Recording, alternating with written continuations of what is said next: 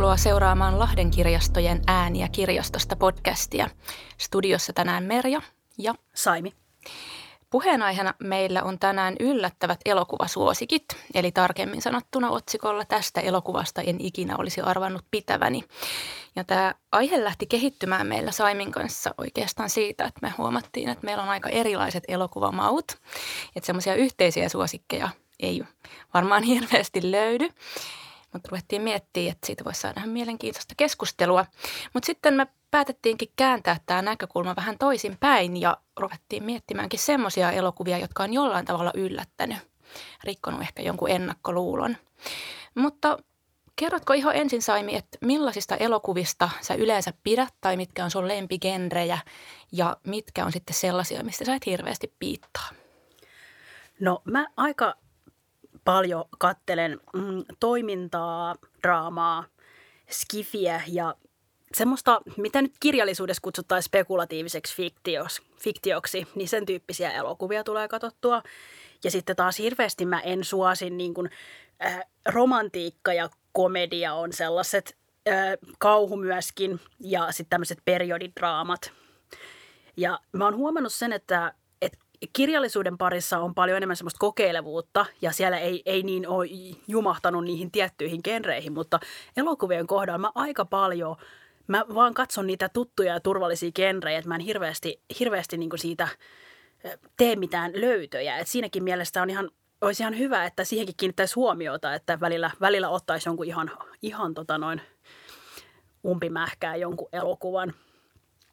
Ja aika paljon mulla myös nämä mun tavallaan kun tämän, tämä aihe oli, että tästä en olisi arvannut pitäväni, niin aika paljon mulla liittyy siihen, siihen se, että mulla on niin että ne liian suuret odotukset tai, tai sellainen suuren yleisön suosio tai semmoinen tietynlainen hypetys, niin ne saa mut epäilemään usein, usein, että onko joku elokuva sitten oikeasti kuitenkaan niin hyvä.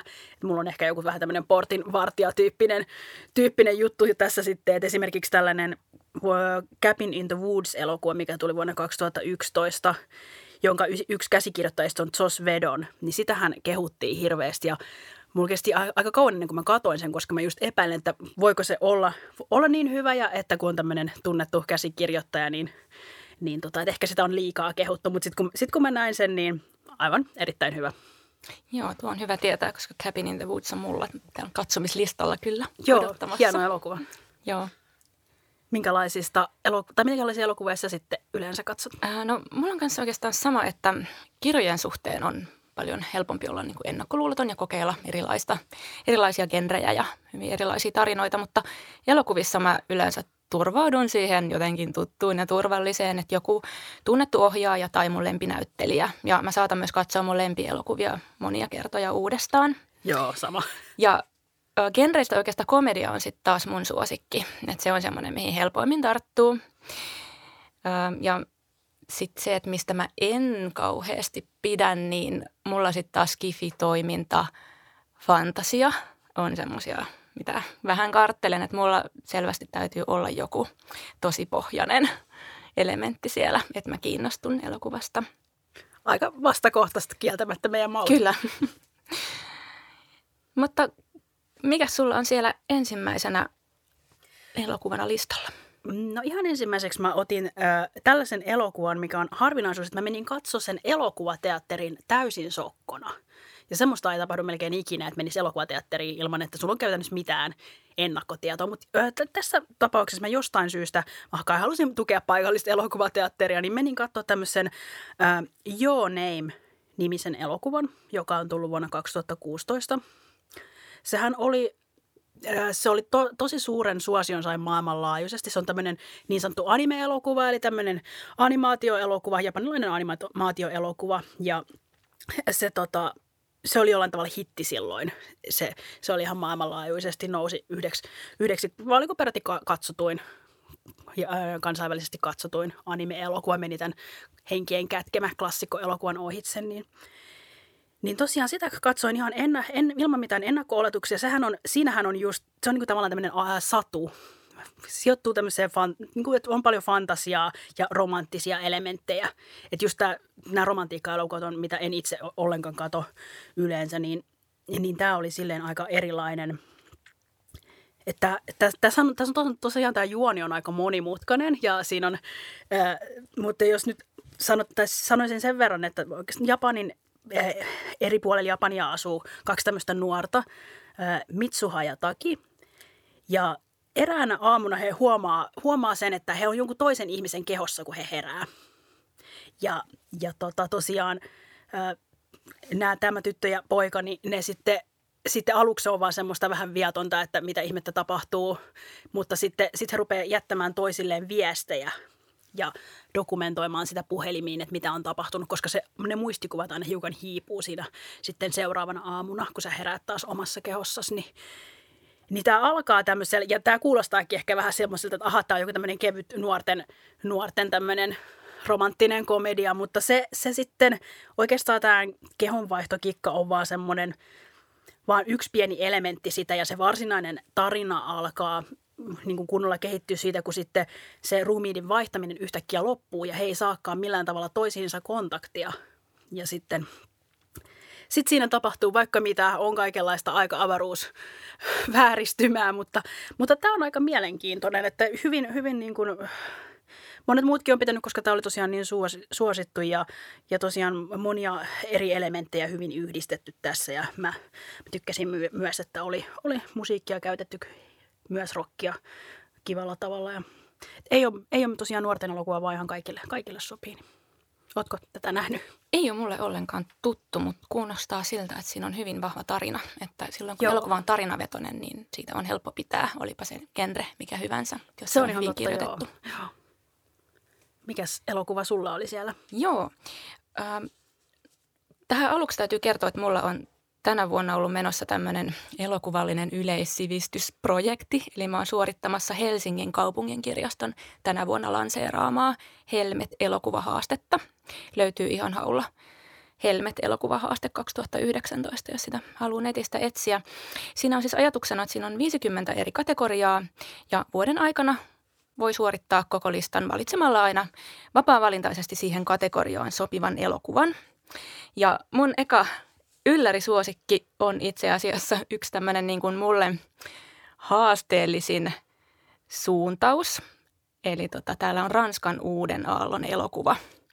Ja olen sitä, sitä vähän kartellut, hyvin vähän olen katsonut. Mä en siis yleensä semmoista kauhean taiteellista elokuvaa ole katsonut, että se on enemmän semmoista mainstreamia ja viihdeelokuvaa.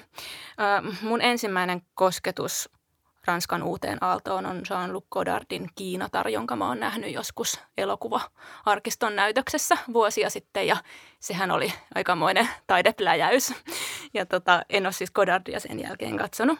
Mutta tähän kategoriaan mä valitsin sitten Jean-Luc Godardilta tämmöisen kuin Laittomat.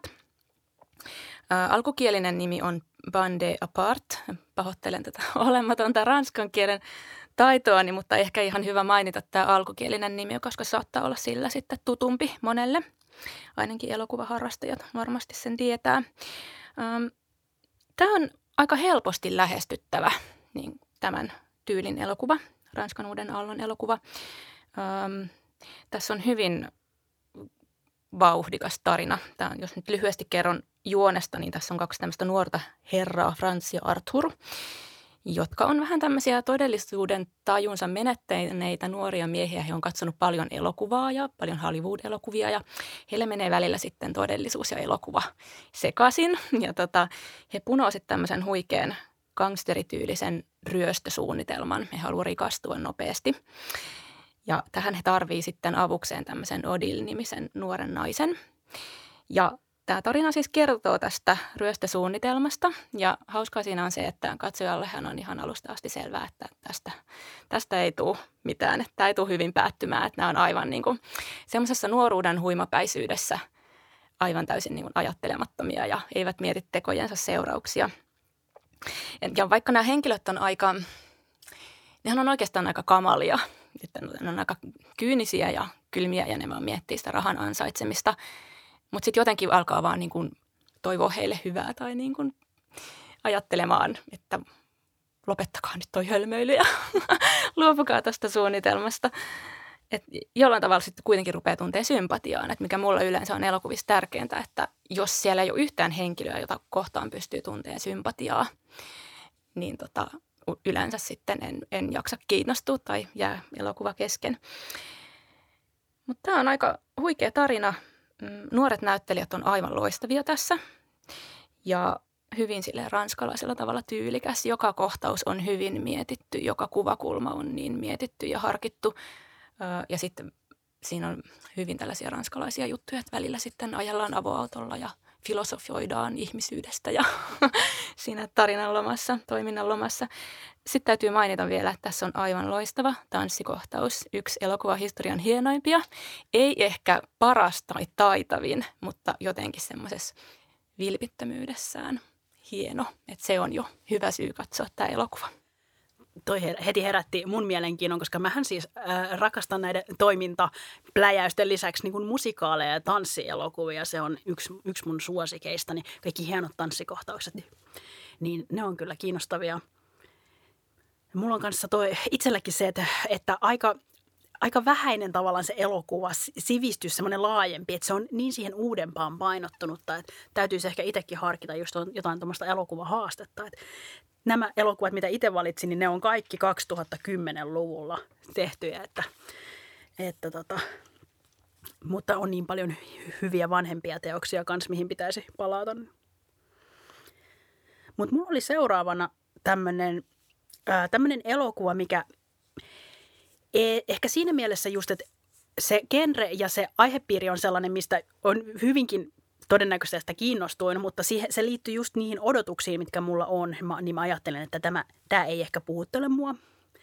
Eli kyseessä on supersankarielokuva, joka on itselle vähän semmoinen ö, kyseenalainen, kyseenalainen genre, koska itse sarjakuvaharrastajana pidän myös tosi paljon supersankarisarjakuvista, mutta – mutta ne elokuvat on jättänyt mut vähän kylmiksi, että äh, esimerkiksi nämä Marvel-sarjat, niin se on semmoista kauniit ja rohkeat meininki, että, että ne ei ole yksittäisiä teoksia, vaan siinä koko ajan keskitytään siihen, että joka elokuvassa pitää viitata kymmeneen menneisyyden mm, leffan tapahtumaan ja sitten pohjustaa niitä seuraavia TV-sarjoja ja elokuvia. Se, se kärsii se itse tarina siitä, vaikka siellä joku yksittäinen ha- mielenkiintoinen kohtaus olisikin. Ja sen takia mä oon mä oon, supersankarielokuvat on mulle jäänyt vähän, vähän semmoiseksi pettymykseksi, vaikka se, se aihepiiri muuten olisikin semmoinen hyvin kiinnostava. No, kerran sitten päätin, että nyt, nyt minä annan vielä mahdollisuuden ja katson Logan nimisen to, tämmöisen toiminta supersankarielokuvan, mikä kertoo siis Wolverine hahmosta, joka tunnetaan, tunnetaan myös Logan nimellä näissä sarjakuvissa – ja tämä on kyllä niitä elokuvia, että ihan täysin täytyy syödä kaikki sanat, että aivan loistava yksi, yksi suosikeista kyllä siis. Tämä on, tämä on tehty niin, niin upealla tavalla. Siitä, siitä juonnesta sen verran, että tämä on oikeastaan semmoinen yksittäisenä teoksena. Tietysti siinä jotain pieniä viittauksia on ehkä siihen X-Men maailmaan, mutta tämä toimii ihan yksittäisenä teoksena. Ja se on just se mistä tämä hirveästi hyötyy tämä elokuva. Ja tässä elokuvassa eletään vuotta 2029 ja näitä uusia mutantteja, eli näitä tämmöisiä supervoimia omaavia olentoja ei ole syntynyt noin 25 vuoteen. Ja sitten Wolverine eli Logan ö, huolehtii sitten tämmöisestä muistiongelmista kärsivästä Charles Xaviersista, eli tästä professori Xstä – tämmöisessä piilopaikassa. Ja Wolverine itse on menettänyt myös tämän hänen parannus, parantumiskykynsä ja sen takia alkanut ikääntyä. Tämä hahmohan on siis ollut muuten tämmöinen, että hän ei ikäänny. Tämä on aina hauska, kun kertoo tämmöisestä vakavasta, ikään kuin vakavasta elokuvasta, ja sitten tässä on näitä tämmöisiä supersankari-elementtejä, mutta, mutta tosiaan se on se äh, elokuvan alku, ja sitten tämmöinen äh, nuori mutantti nimeltä Laura, niin hän sitten päätyy Wolverinin ja professori Xn, Xn luokse ja hän, hän pyytää, että jos he voisivat, tai hänen tämmöinen huoltajansa, sanotaan näin, niin pyytää, että jos he voisivat viedä, viedä tämän Lauren tämmöiseen suojapaikkaan Edeniin.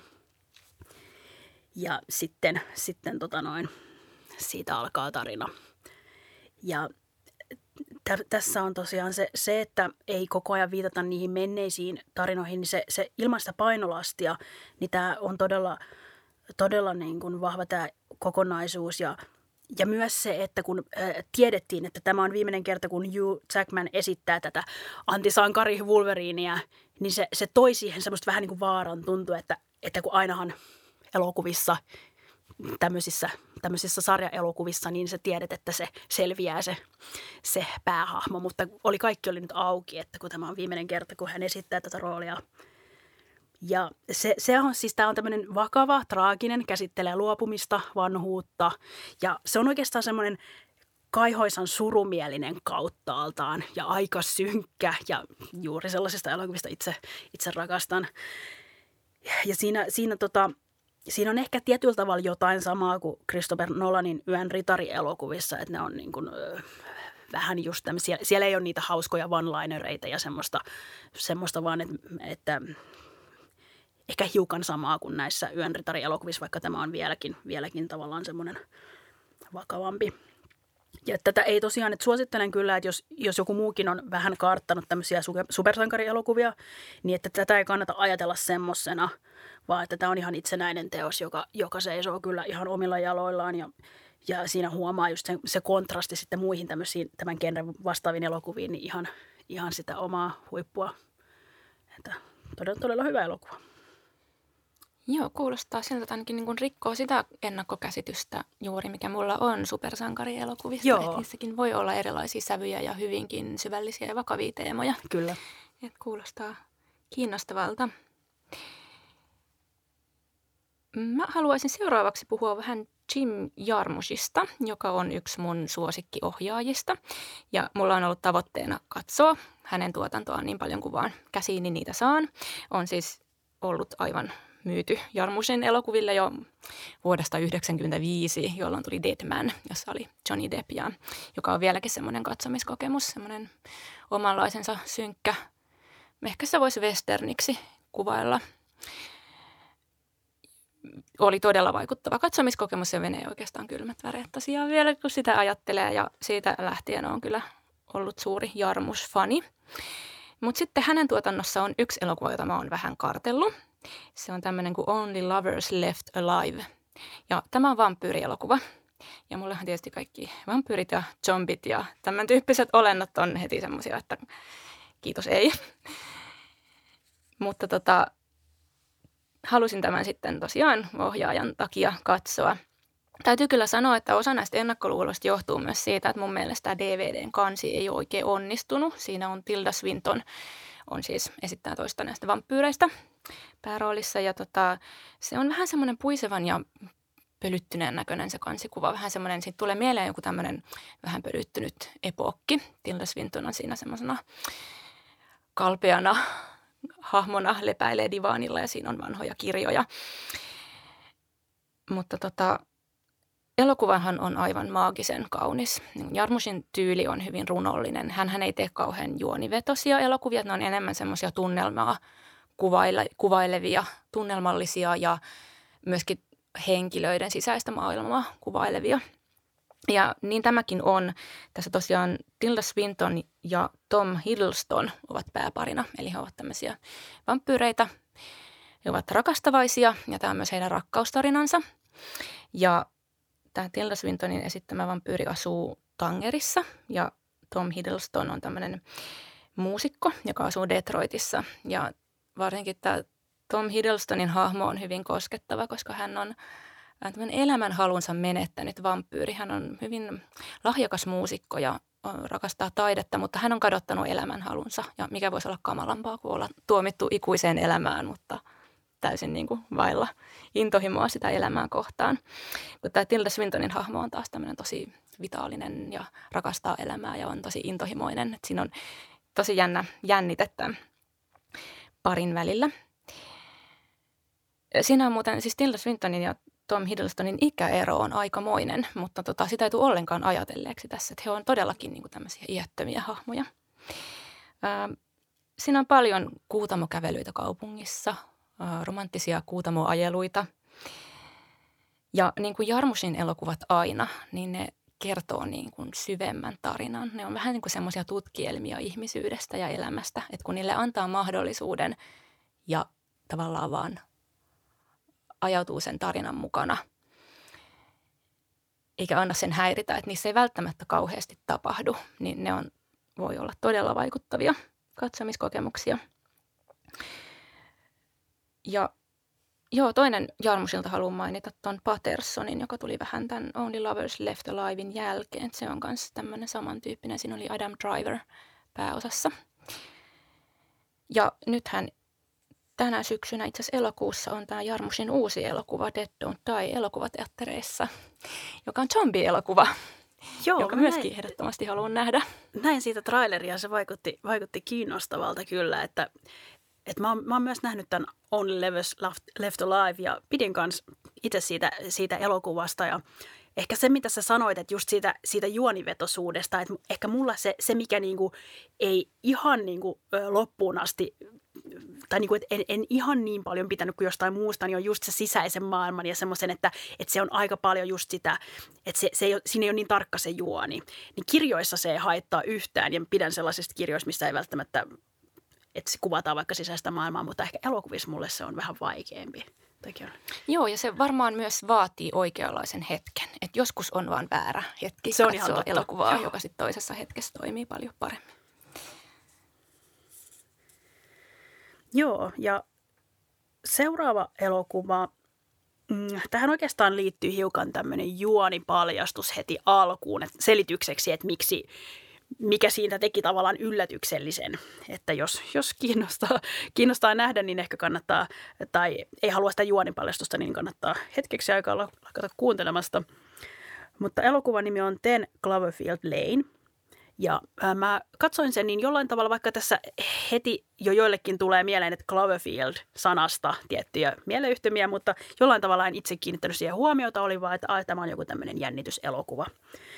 Niin kuten nimestä voi päätellä, niin tämähän on tätä Cloverfield-elokuva-universumia. Jos siitä ei tiedä sen enempää, niin jätetään se sitten tähän. Mutta tässä, tässä elokuvassa siinä alussa tämmöinen Michelle-niminen nainen herää tämmöisestä punkkerista ja hän on loukkaantunut, loukannut jalkansa ja hän sitten ei, ei oikein muista mitään ja ihmettelee, että missä hän on, mitä on tapahtunut. Ja sitten tämmöinen hiukan epäilyttävän oloinen mies ää, kertoo hänen olleen auto-onnettomuudessa ja hän on sitten pelastanut tämän ää, Michelin tämmöiseen punkkeriin – koska tämä, hän sitten kertoo, että, että maahan on kohdistunut jonkunlainen hyökkäys, mikä on tehnyt ulkopuolisesta maailmasta elinkelvottoman. Ja tämä on vähän silleen, niitä yksityiskohtia ja lisätietoja tulee vähän tiputellen. Ja tässä on, elokuvassa on tämä klassinen, että kuka puhuu totta, mihin voi luottaa. Että ei sinänsä tämä ää, tavallaan ole mitenkään idea, ideana ehkä maailman omaperäisin – että, että tota, mutta se toteutus ja ne näyttelijäsuoritukset tekee tästä tosi kiinnostavan ja katsomisen arvoisen.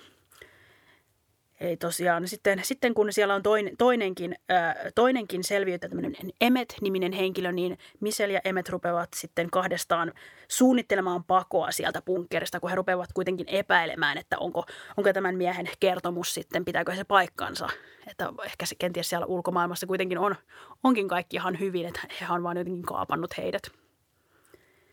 Ja tota, tämä on semmoinen, just semmoinen hy, hyvä niin kuin, hyvä tämmöinen, minkä voi katsoa jonkun työpäivän päätteeksi, että ei tarvitse olla missään tietyssä mielentilassa ja silleen, että se, se on niin kuin vähän semmoinen niin kuin viihde, viihde-elokuva, mutta hyvin toteutettu ja semmoinen ää, mukava katsoa kerran tai parikin.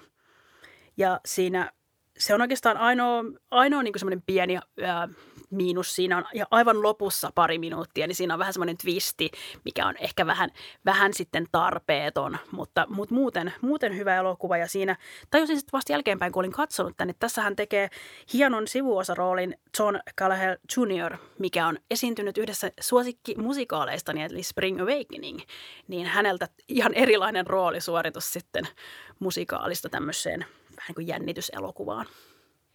Mihin genreen tämä leffa muuten menee? Se on jännityselokuva, jossa on sitten kauhu- ja skifi-elementtejä myös. Joo, mäkin itse asiassa katsoin tämän leffan juurikin sinun suosituksestasi. Ja Ai niin, joo. Pidin kyllä. Ja nimenomaan juuri sen takia, että tämä on elokuva, joka säilyttää sen arvoituksellisuutensa loppuun asti. Että on hyvin vaikea arvata, että mikä se lopputulos kyllä. tulee olemaan. Joo. Taitavasti tehty. mm, seuraavaksi voitaisiin puhua vähän vanhemmasta komediasta. Tosiaan komediahan on yksi mun suosikkigenrejä. Monesti valitsen kirjaston leffahyllystäkin perjantai leffaksi jonkun komedian. Mutta mä kans huomaan, että mä suosin hyvin paljon niin kuin uudempaa komediaa. Ja mulla on ehkä ollut vähän semmoinen ennakkokäsitys, että huumori on niin aikasidonnainen juttu, että ehkä vanhat huumorileffat tai komediaelokuvat ei niin kuin puhuttele. Puhutaan niin kuin muutaman vuosikymmenenkin takaisesta elokuvasta. Mutta mulle suositeltiin sitten tämmöisen brittiläisen Ealing Studion komediaelokuvia.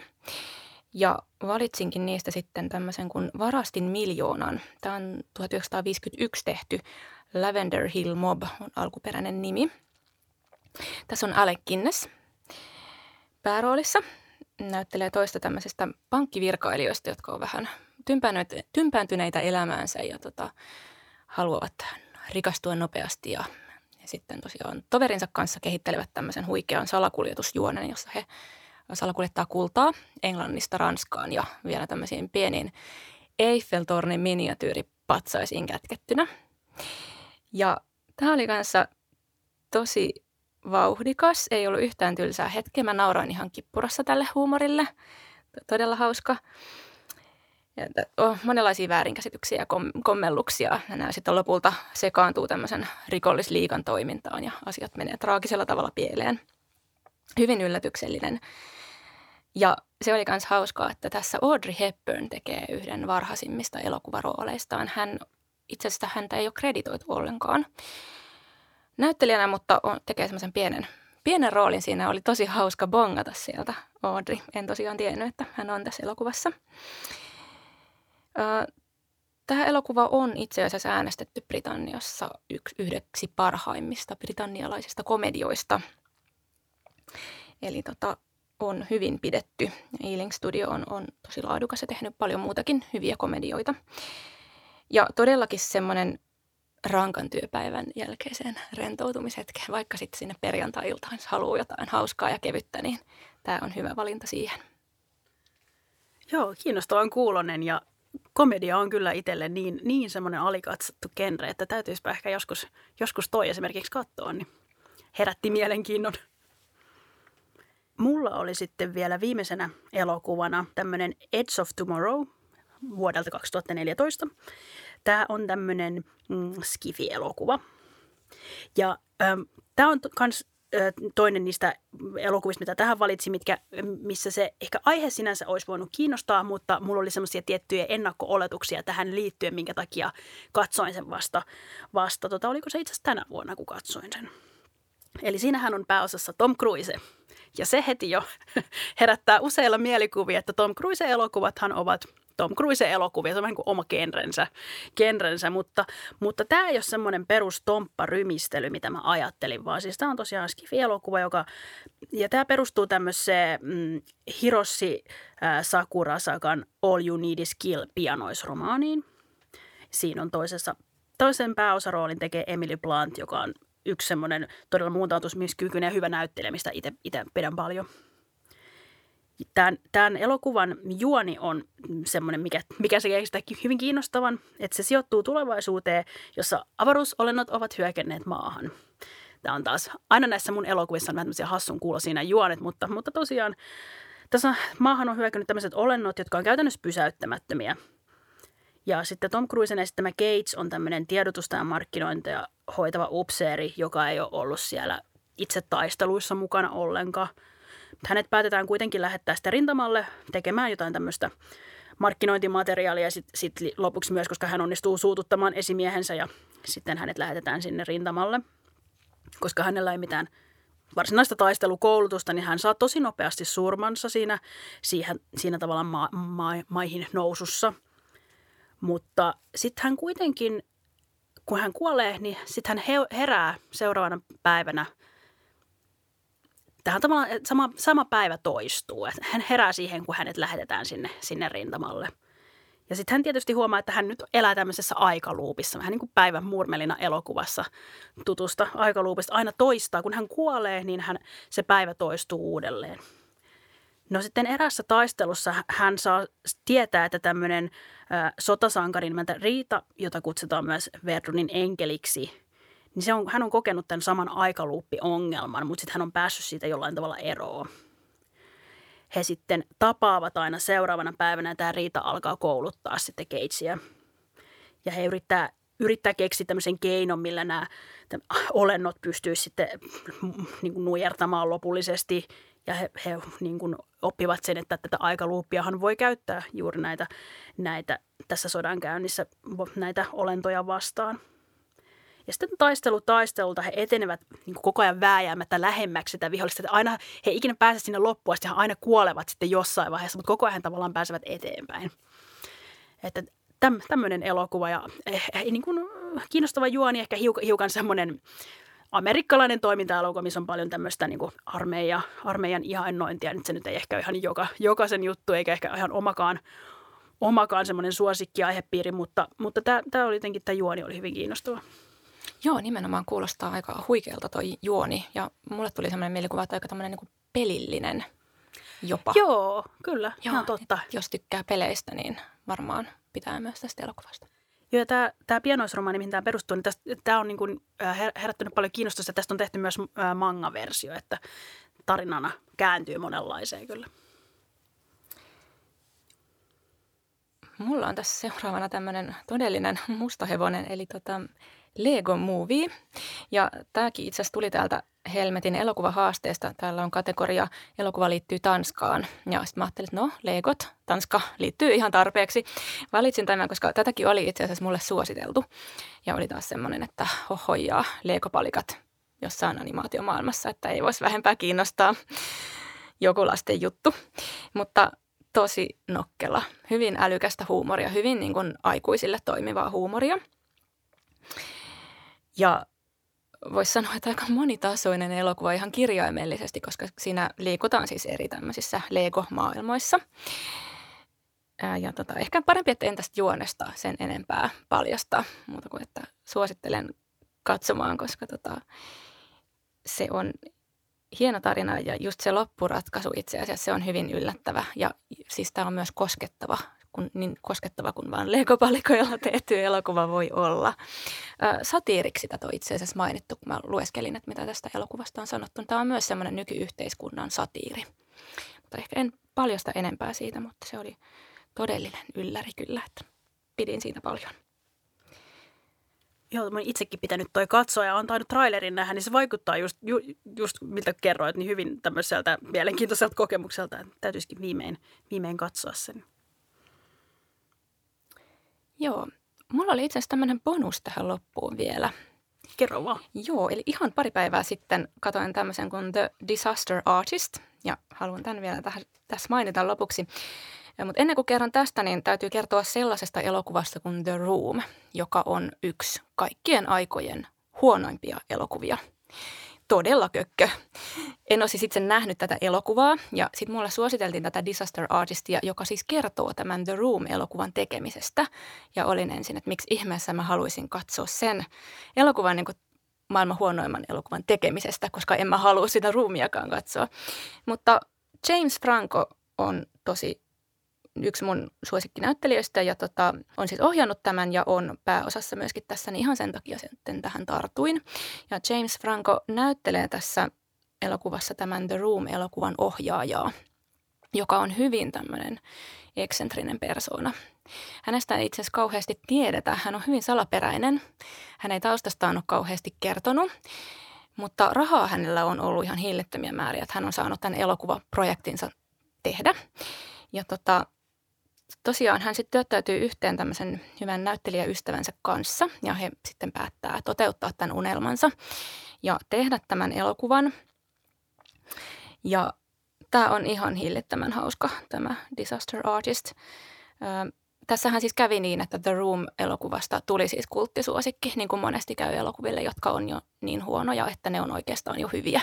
Et sitä edelleenkin esitetään. Se on siis tehty 2000-luvun alkupuolella ja edelleenkin menee – täysille saleille. Että siitä on tullut tämmöinen kollektiivinen katsomiskokemus, että me ihmiset menee nauramaan sinne ja pitämään hauskaa näihin näytöksiin. Joo, tämä siis kertoo tämän elokuvan kuvauksista jotenkin siinä niin kuin mahtavaa on se, kun tälle elokuvaryhmälle, tekijäryhmälle valkenee, että tästä ei tule yhtään mitään. Ohjaaja itse uskoo vakaasti tähän käsikirjoitukseensa ja, ja tota, kaikki muut on silleen, että ei, tästä ei kyllä tule mitään. Tämä on aivan kamalaa ja se on ihan hirveätä. Loppuun asti se savotta tehdä sitä elokuvaa. Ja, mutta sitten siinä on joku semmoinen ihana yhteishenki, että mä päättää, että nyt vedetään tämä purkki ja tehdään tämä leffa. Ja joku semmoinen myöskin ystävyyden ylistys, että tosiaan tämä hänen näyttelijäystävänsä viimeiseen asti on sitten ohjaajan puolella ja kannustaa. Ja, ja mistä mä pidin myöskin hyvin paljon, niin tämä ei ole pahan tahtoinen elokuva ollenkaan. Et ei tässä naureta tälle ruumin ohjaajalle. Toki nauretaan niille kommelluksille ja sille huvittavuudelle ja mitä kaikkea siinä ehtii tapahtua, mutta hyvin niin kuin kunnioittavasti tehty. Ja tosiaan James Franco myöskin näyttelee tämän pääroolin tässä ihan huikean hienosti. Joo, Room, Room on tota, tuttu kaikista näistä meemeistä ja videopätkistä, mitä sitä on nähnyt, mutta sitä, sitä en ole kokonaan ikinä katsonut, enkä tätä Disaster Artistiakaan, mutta se voisikin olla ihan mielenkiintoinen. Joo, tämä on aika tuore, tämä on 2017 tehty tämä Disaster Artist. Ja löytyy tosiaan täältä meidän lastukirjastojen kokoelmasta, niin kuin kaikki muutkin tässä meidän mainitsemista elokuvista. Eli voitaisiin oikeastaan tässä lopussa vaan kannustaa kaikkia kuulijoita, että tulkaa ihmeessä kirjastoon ja tehkää löytöjä kirjaston elokuvavalikoimasta. Että meillä on kuitenkin aika laajasti erilaista elokuvaa ja vanhaa ja uutta ja mahdollisuus tehdä ehkä semmoisia löytöjä, mitä tuolta TVstä tai jostain Netflixistä ei löydy. Kyllä. Kiitokset kaikille seurasta ja palataan taas kahden viikon päästä uudella aiheella.